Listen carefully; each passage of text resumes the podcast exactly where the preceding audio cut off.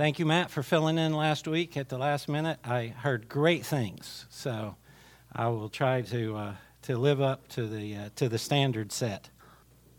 I was horizontal all day Sunday, so matter of fact, I basically went to bed uh, Saturday night and got out of bed uh, Monday morning.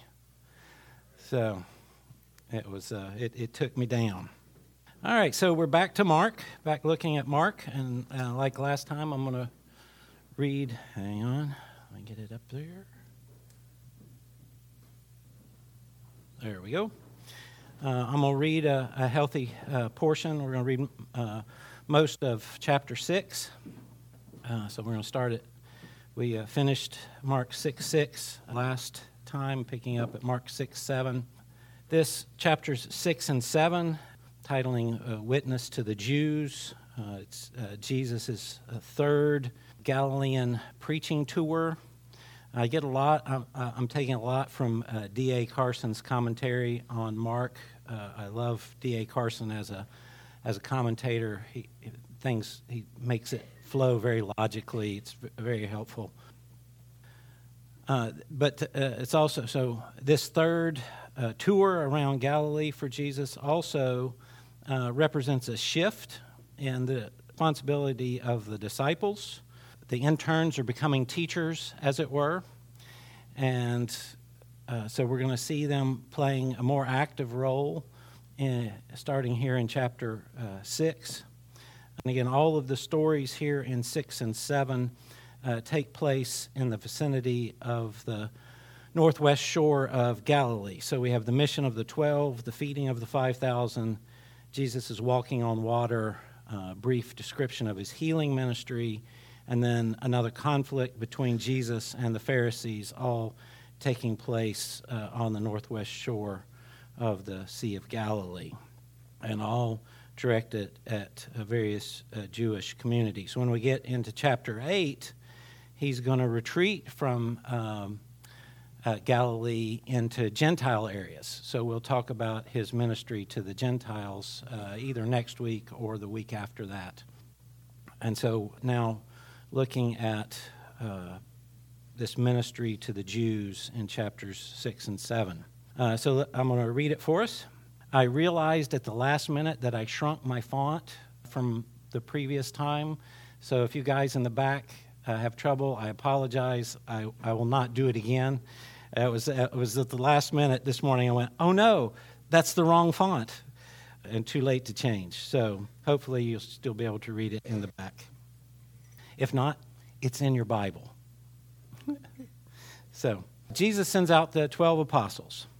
And he called the twelve and began to send them out two by two, and gave them authority over unclean spirits. He charged them to take nothing for their journey except a staff no bread, no bag, no money in their belts but to wear sandals and put, uh, to not put on two tunics. And he said, Wherever you enter a house, stay there till you depart from there. And if any place will not receive you, and they will not listen to you, when you leave, shake off the dust that is on your feet as a testimony against them. So they went out and proclaimed that people should repent. And they cast out many demons. They anointed with oil many who were sick and healed them the king Herod heard of it, for Jesus' name had become known. Some said John the Baptist had been raised from the dead. That is why these miracle, miraculous powers are at work in him. But others said he is Elijah, and others said he is a prophet like one of the prophets of old. But when Herod heard of it, he said, John, who I beheaded, has been raised. For it was Herod who had sent and seized John and bound him in prison for the sake of Herodias his brother Philip's wife because he had married her. For John had been saying to Herod, It is not lawful for you to have your brother's wife. And Herodias had a grudge against him and wanted to put him to death. But she could not. For Herod feared John, knowing that he was a righteous and holy man, and he kept him safe. When he heard him, he was greatly perplexed, and yet he heard him gladly.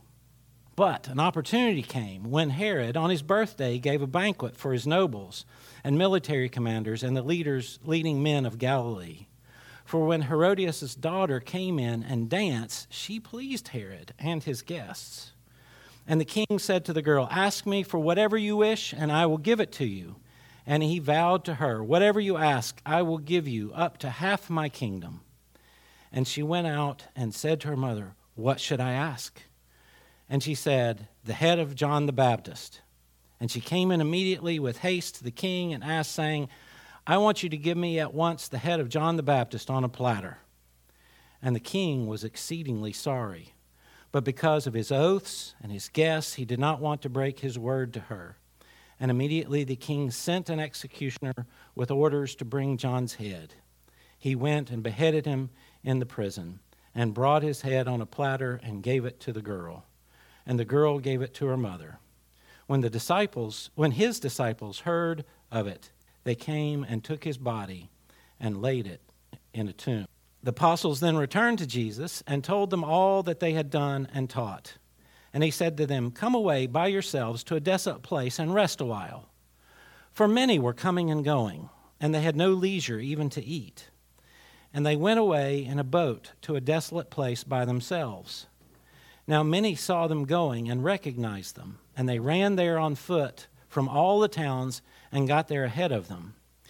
When he went ashore, he saw the great crowd, and he had compassion on them, because they were like sheep without a shepherd, and he began to teach them many things. And when it grew late, his disciples came to him and said, This is a desolate place, and the hour is now late. Send them away to go into the surrounding countryside and villages to buy themselves something to eat. But he answered them, You give them something to eat. And they said to him, Shall we go and buy 200 denarii worth of bread and give it to them to eat?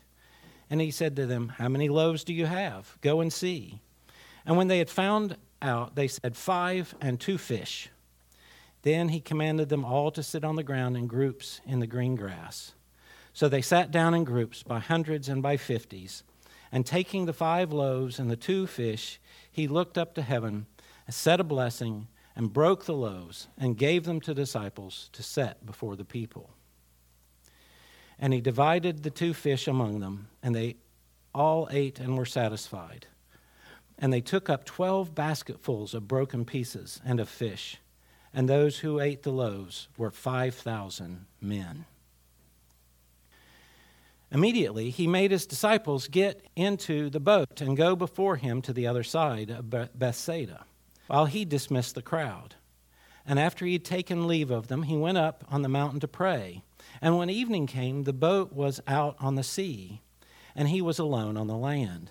And he saw that they were making headway painfully, for the wind was against them. And about the fourth watch of the night, he came to them walking on the sea. He met he meant to pass by them. But when they saw him walking on the sea, they thought it was a ghost and cried out, for they all saw him and were terrified. But immediately he spoke to them and said, Take heart, it is I. Do not be afraid. And he got into the boat with them, and the wind ceased, and they were utterly astounded, for they did not understand about the loaves, but their hearts were hardened. And when they had crossed over, they came to the land of Gennesaret and moored to the shore. And when they got out of the boat, the people immediately recognized them and ran about the whole region and began to bring the sick people on their beds to wherever he was. And whenever and wherever he came, in villages, cities, or countryside, they laid the sick in the marketplaces and implored him that they might touch even the fringe of his garment. And as many as touched it were made well. So, his ministry around the northwest shore of Galilee. Uh, we get another one of these sandwiches that we talked about last two weeks ago, right here at the beginning. Jesus sends out the 12, and then uh, we get the story of the beheading of, the John, the, of John the Baptist told uh, as a flashback and then we get the report of the disciples uh, of their return and, and what had happened, uh, you know, that they had returned from uh, their first mission trip as disciples. the fact that Mark inserts the execution of John in this context, in the context of sending and the returning of the disciples. Remember, whenever John does one of these sandwiches, the, I mean, whenever Mark does one of these sandwiches, the, the middle story is explaining the out, it's, it's making a point to help us understand the outer story. And so John is inserting the beheading of the John, uh, Mark is inserting the execution of John the Baptist here not so much for us to understand the story of John the Baptist, but for us to understand the mission of the 12. So he sends out the 12, and which is interesting. You've probably heard that what Jesus did uh, with the disciples was fairly uh, typical in that it was very common in, in this time period for a holy man to gather disciples to himself and then just to travel around. He would, he would walk from village to village and he would preach in the villages. And as they're traveling from place to place, his disciples would be following behind them and he would tell his stories to them and he would explain his stories to them and he would educate them. So that's very common for this time period. What we have no evidence of, though, is those rabbis didn't send their disciples out. This was, as far as we know, unique uh, in Jesus taking his 12 and dividing them into twos and sending them out to begin uh, their own teaching ministry. And we often think about how the disciples didn't get it, didn't understand the message, weren't really with it until after Pentecost. And it, even here, it does seem like they're getting sent out a little, you know, it would seem to us that Jesus is sending them out prematurely.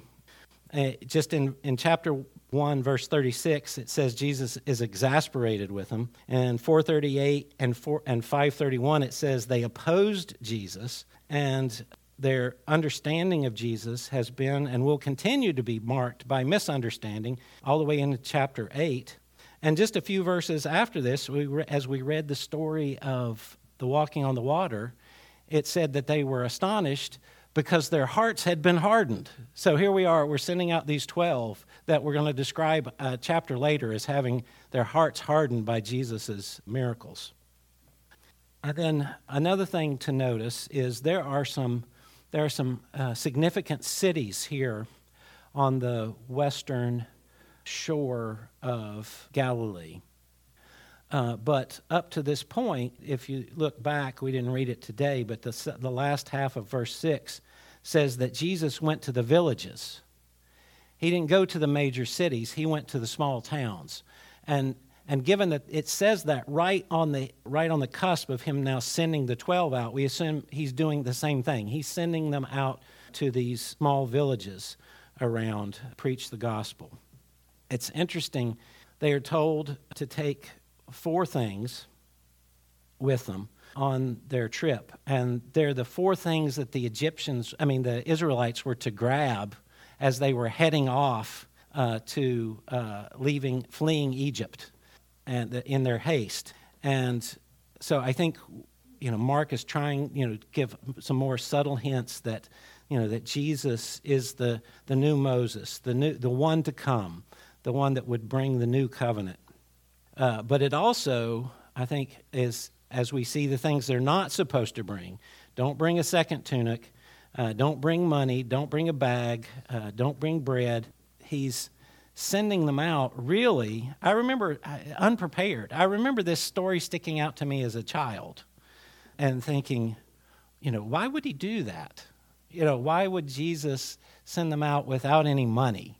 You know, that just, it, like, it, you know, as a kid, that didn't make any sense. How, how would you go out? I guess I could picture it as a child leaving my parents without anything. And now I'm supposed to just be like out there on my own. And it, it didn't make sense to me as a child. And I think we're going to see, especially as we look at the, the, the John story, John execution story, and what it means for us as disciples, is that when we are, when we are called uh, by Jesus to serve him, uh, we, the call comes uh, in a way that where we are to be characterized by dependence on Jesus. Uh, they were not to be dependent on uh, money and bread and the things of this world, but they were to they were, uh, no matter what the material shortfalls were, and no matter what the unanswered questions were, they were to follow God and to follow Him immediately and rapidly, just like the Israelites fleeing out of Egypt, fleeing out of Egypt. And so he then so he says, go into the towns and to teach them, gives them power over the, the demons. And then he says, but if they won't listen to you, when you go into one of these villages, if they will not if the village will not listen to you, then shake the dust off your feet as a testimony against them. This is actually in the Pharisaical law, but not as a testimony against Jews. If you were, uh, the Pharisees said that if you were, uh, if you traveled out of Israel into, uh, into Gentile territory, when you came back, you were, before you stepped into, into Jewish country, you were to shake this, the dust off your sandals so as to not, pure, not to defile the Holy Land. So you were to shake the dust off your sandals as you, as you left the pagans, the, the unbelievers, the Gentiles behind. And so here, John, uh, Jesus is sending his disciples into Jewish villages. And if they won't receive the word from them, they are to shake the sandals off their feet, in essence, to say, you are now Gentiles. You are now to be thought of as those who have rejected God. And so they, they go off, they do their ministry, and they are, for all intents, successful. So they went out and proclaimed that people should repent, and they cast out many demons and anointed with oil many who were sick and healed them. So then Mark immediately moves into the story of John the Baptist. He began uh, the story all the way back in chapter 1, verse 14. He mentions that John the Baptist was arrested. And now we get, for those of you over 60, we get the rest of the story, as Paul Harvey used to say. So he tells us this story about John the Baptist. There's only two passages in the Gospel of Mark that are not directly about Jesus, uh, and they're both about John. First, John is the forerunner, foreshadowed Jesus' ministry. So we get that in first uh, in the first chapter, verses two through eight. Uh, John is the forerunner of the message and ministry of Jesus. Here, in 6, 14 through 29, you could actually say we're getting Mark's first passion narrative. And John is actually the forerunner of Jesus' death. Uh, there are several parallels between uh, Jesus's, between John's death here and Jesus' death that will come uh, later. Both John and Jesus are executed by political tyrants who fear them but vacillate. You know, we get Pilate and Herod both kind of like what they're hearing and don't like what they're hearing, executed by vacillating political tyrants. But both of these political tyrants succumb to social pressure you know, it's not ultimately, I mean, ultimately it's their decision, but it's not something that they just kind of rationally come to. They both come to social pressure. In John's case, he acquiesces to Herodias. In Pilate's case, he acquiesces to the mob. Both John and Jesus die silently as victims of political intrigue and corruption. As Isaiah said, sheep silent before the shear. We get no last words of John, as it were. He just silently disappears from the, from the scene. And then, of course, both die as righteous and innocent victims. So John's martyrdom prefigures uh, more. Uh, no, sorry. And then, and then finally, you get to the end of the story, right there in verse 29. When his disciples heard of it, they came and took his body and laid it in a tomb. So, like the valiant men of uh, Jabesh Gilead who buried Saul and Jonathan, or especially Joseph of Arimathea who would uh, bury Jesus in his own tomb, John's disciples risked the wrath and, uh, of Herod in order to honor their slain uh, leader. And so we have all these parallels between John's execution and, and Jesus' execution. So the story does give us a foretaste, a foreshadowing of what's about to come in the death of Jesus. But remember, it's sandwiched in between the sending out of the 12 and the report of the 12 when they come back. So it's telling us more than just what's going to happen to Jesus. It's really telling the disciples what's going to happen to them. This is the cost of missionary life. This is the cost of uh, being a follower uh, of Christ. Uh, and most of the disciples do end up being martyred uh, themselves. And so here it's implicit. Later on, Christ's going to make it explicit and, and tell, the, and later in Mark, he's going to, Christ is going to say that we have to take up our cross and follow Jesus. And we, we take that metaphorically most often, and, and often in our lives, it, it is a metaphor for the hard things that God calls us to do. But Mark wants us to understand it can be quite literal taking up your cross to follow Jesus. And it's not just Jesus and the 12, uh, but for all those who uh, Jesus sends, that the world, with all its political tyranny and corruption and sin, is not going to put up with disciples coming with a message that Jesus is the king, is the true king, and will often put the martyrs to death. So then we move from, from this into the story of the feeding of the 5,000. And in the feeding of the 5,000, remember, the, the 12 get back, they report, there's all this coming and going so that they, they don't even have time to eat. So Jesus puts uh, the 12 and himself in a boat. They go over to, the, to a remote area that by the time they get to the remote area, it's no longer remote in the sense that it's full of people. And it says Jesus had compassion on them so, in the story of the feeding of the 5,000, Sparky, don't look. You're looking at your notes, so don't cheat. In, the, in this feeding of the 5,000, it says Jesus sees them and has compassion on them. In the story of the feeding of the 5,000, what does he do when he has compassion on them? He began to teach them. You would think in the story of the feeding of the 5,000, when it says he had compassion on them, he would feed them. But it's the disciples' idea that they need the physical food. His compassion upon them uh, led him to, to teach. He saw that they were teachers, I mean, that they were like sheep without a shepherd, and he began to teach them many things. So, even though Mark records more about what Jesus did than what he said or what he taught, um, the teaching of Jesus is still central to Mark's gospel. That's what uh, Mark is focused on oddly to say it that way, even though he spends um, more of his time on uh, what Jesus did than what he said.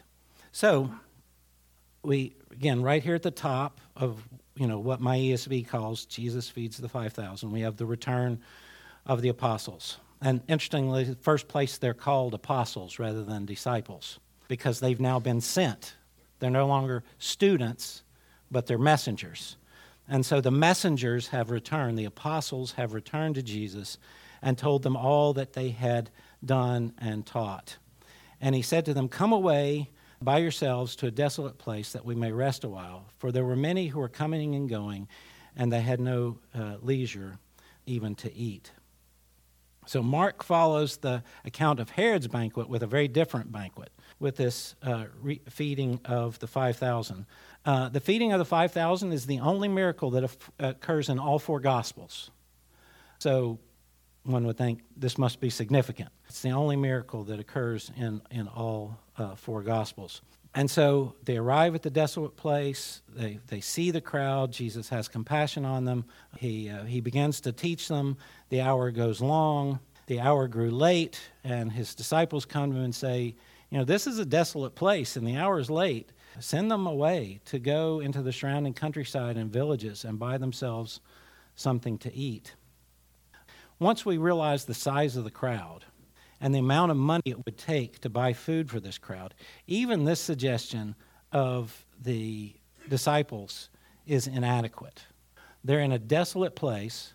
The only areas around are countryside and villages so let's dump 5,000 people into the countryside and villages and have them buy food at a late hour.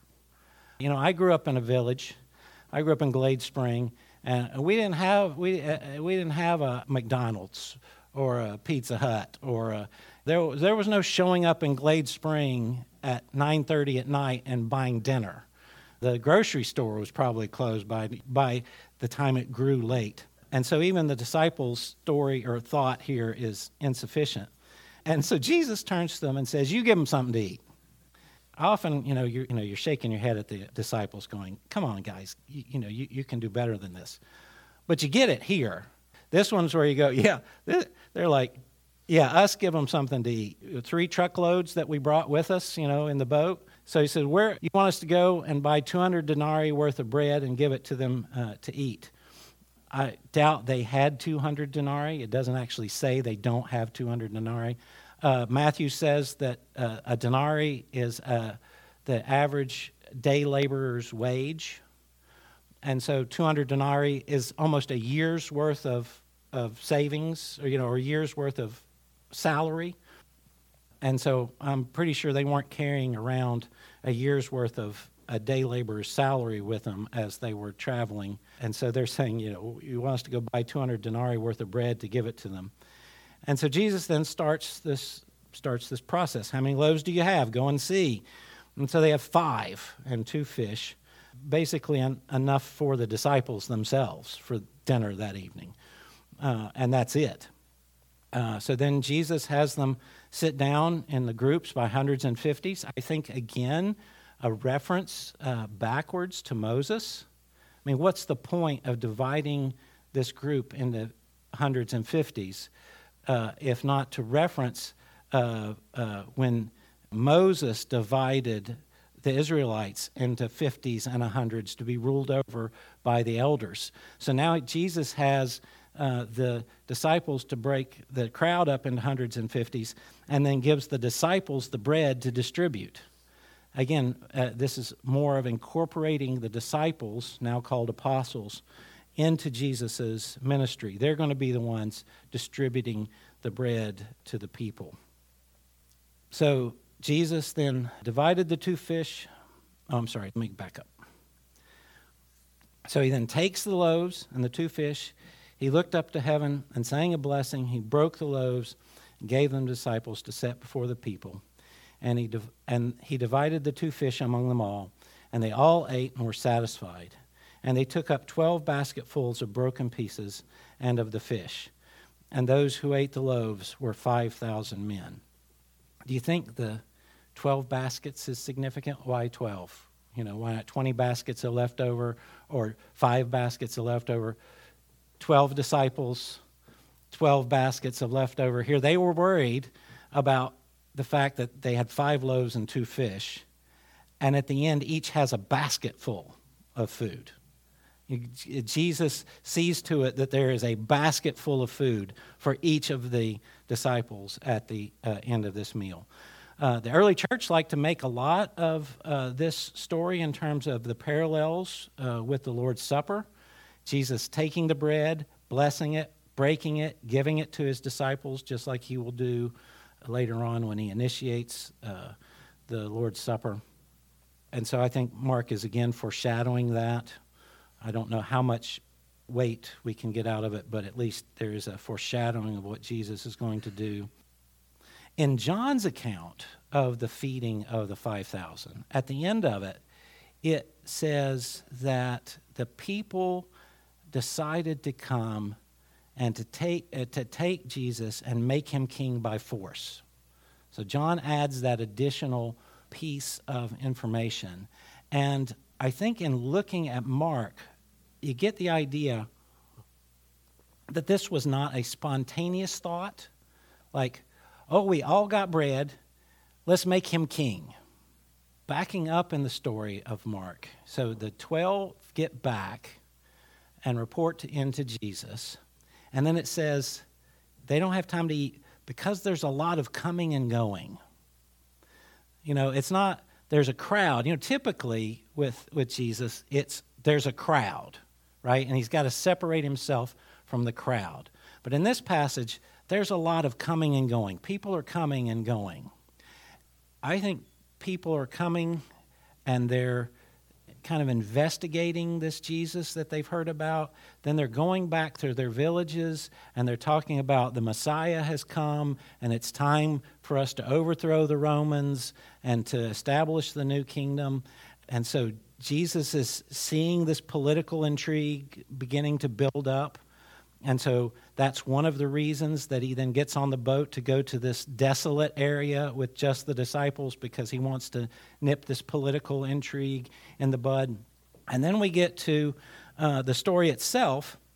And at the end of the story, right here, it says, Those who ate the loaves were 5,000 men. Now, it is common to only count the men and then just to assume the presence of women and children. But it's interesting in the feeding of the 4,000, which will come a couple of chapters later, it says 4,000 people. It doesn't actually use the word men. Here it actually inserts the word men. So there's this political intrigue that we know about specifically because of what John said. There's been all this coming and going. We're in a desolate place, and people have come from the villages. I suspect it was mostly men at the feeding of the 5,000 and that these this was this was this was the militia. This was the group that were prepared to take Jesus by storm and to you know head off into Jerusalem and run the Romans out. You know this was the moment. And then I also think that explains why Jesus then you know after having the disciples break the groups into you know into tens and fifties and have them distribute the food now that it's time to dismiss the group he sends his disciples off by themselves and he dismisses the crowd. Rather than, you know, if you're trying to dismiss a crowd of 5,000, it can be helpful to have more than one person saying, okay, time to leave. And I think the disciples themselves were not immune to this idea of wanting to take Jesus and make him a, a political Messiah. Uh, and so I think he, he kind of skirts the disciples off. He dismisses the crowd. And then he goes up on the mountain to pray. In Mark, Mark only references Jesus going off to pray three times. And at all three points in his ministry, he goes off at night into a lonely place and is removed from his disciples. At each of these junctures, there's, there's a temptation for Jesus to step aside from the ministry that he knows the path that he's supposed to be on. These prayer times seem to be uh, a recommitment, a, a refocusing with the Father as to what his true calling is. And so after he dismisses the 5,000, he goes up on the hill, he prays, uh, he communes with God, his Father, and then as night comes on, then he looks out onto the ocean and sees the disciples uh, struggling uh, against the wind, struggling with the oars against the wind. And he goes out and uh, walks on the water.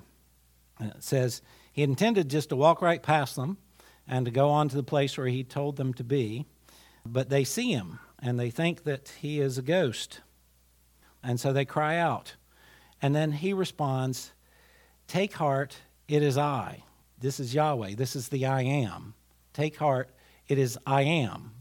I am, you know, when Moses asks, uh, Who shall I tell the Israelites has sent me to them?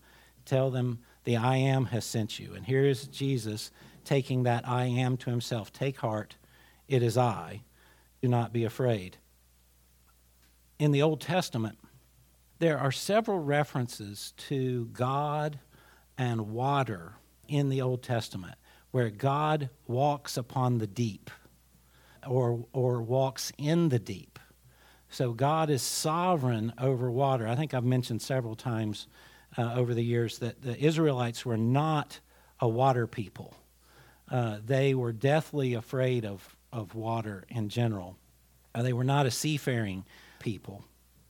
So to say that God is the God of the water is to say that God is control is even in control over chaos. Think about Jonah. You know, Jonah's talking to the sailors saying, it was, It's my God who, who made the sea.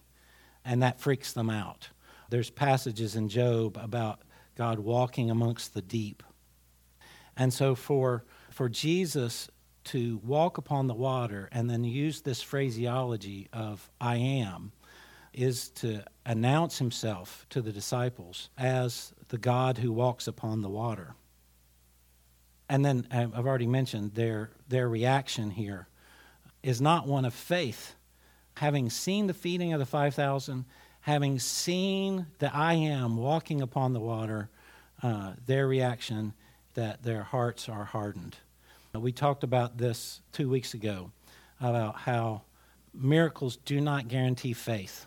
We often think if only God would just show up in a miraculous way, then I would believe, or then everyone around me would believe. And that's just not the testimony of, of Scripture. So often, the prophets of old know this firsthand that God gives them a message, and they come with the message, and the message is accompanied by miracles. And what do the people do? They, re, they reject the prophets and chase them and try to kill them and uh, beat them. And so God showing up in a miraculous way is in, in no way a guarantee of, of faith.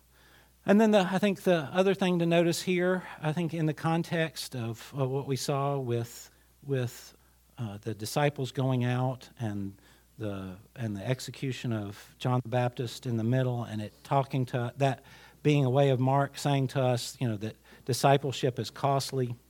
Uh, I think the other thing to notice then here, I think Mark is wanting us to see, is when does Jesus show up? And Jesus shows up in the storm. You know, when they're when they're hard pressed and they're rowing against the wind, this is when when Jesus shows up. So he's told his disciples to go and to trust him and to preach without worrying about food and money, and he's come to them when the storm is at its peak and they are hard pressed by the elements around them.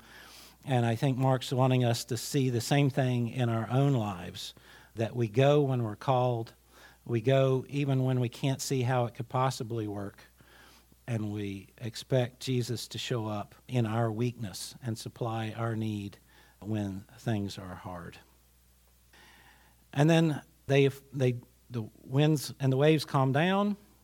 They make it over to uh, Gennesaret, which is still on the same side of the Sea of Galilee. So they're really just going, you know, down the shoreline. They came to the land and they moored on the shore. And when they got out of the boat, the people immediately recognized them and ran about the whole region and began to bring the sick on, people on their beds to uh, wherever they were, wherever they heard he was, and, and wherever he came, in villages, cities, or countryside. They laid the sick in the marketplaces and implored him that they might touch even the fringe of his garment. And as many touched him, they were made well. And so I take this really as Mark's version of John's. If all the stories that you know Jesus had done were written down, the books would be you know would be too many books to contain them. This is kind of Mark's version. He wants to say Jesus did a whole lot more stuff than what I've written in my gospel. And so this is just kind of a summary statement of his ministry amongst the Jews in the various places that they went. The next section, which we're not going to do today, is going to be the Pharisees coming out from Jerusalem up to Galilee, up to this area, for the, another confrontation. So there's several of these confrontations between Jesus and the scribes and the Pharisees, and we're going to have the next one in the next chapter.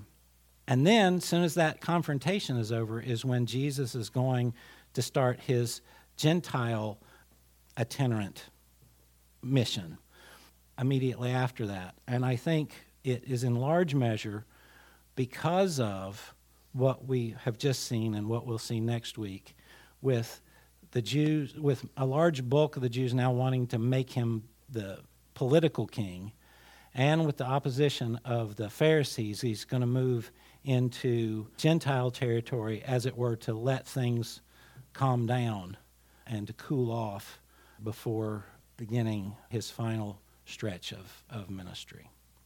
So, that's what I have. Any questions or observations? Yeah. Yeah, I don't. I'm not. A, I think it's just the whole thing.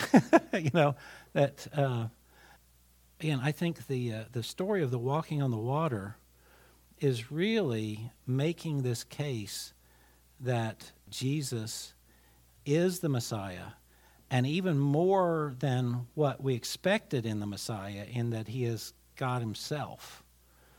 And they should have gotten that in the distribution that, you know, Moses gave them the manna, but now Jesus can actually multiply bread, and and they're not getting it. They're not getting the, who He is.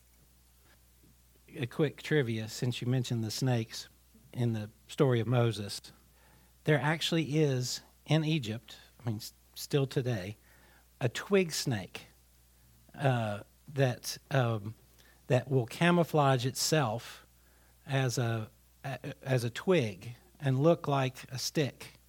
So uh, I think, if I'm not mistaken, if you grab it, is you know, it, it's like a possum. It it plays stick, and you can look it up. It's on Google, uh, uh, and and so it could be. It, I'm not sure the Egyptians did magic. I think they brought in a twig snake and said, "Look, Moses Moses isn't really doing it. You know, we can do this too." And they throw their twig snake down on the ground, and then Moses, who has like a real snake, eats eats the little you know twig snake. So I always I just I when I when I first learned about the the African twig snake, I just thought that was hilarious. You know that. Uh, until you pick it up. No snake's poisonous till you touch it. Yeah. no, I don't think it is. So I think its secret is camouflage, not poison. But um, so yeah, so Moses' staff that really turned into a snake ate the little twig snake. So, all right, we're at that time. So thank you, and we'll see you next Sunday.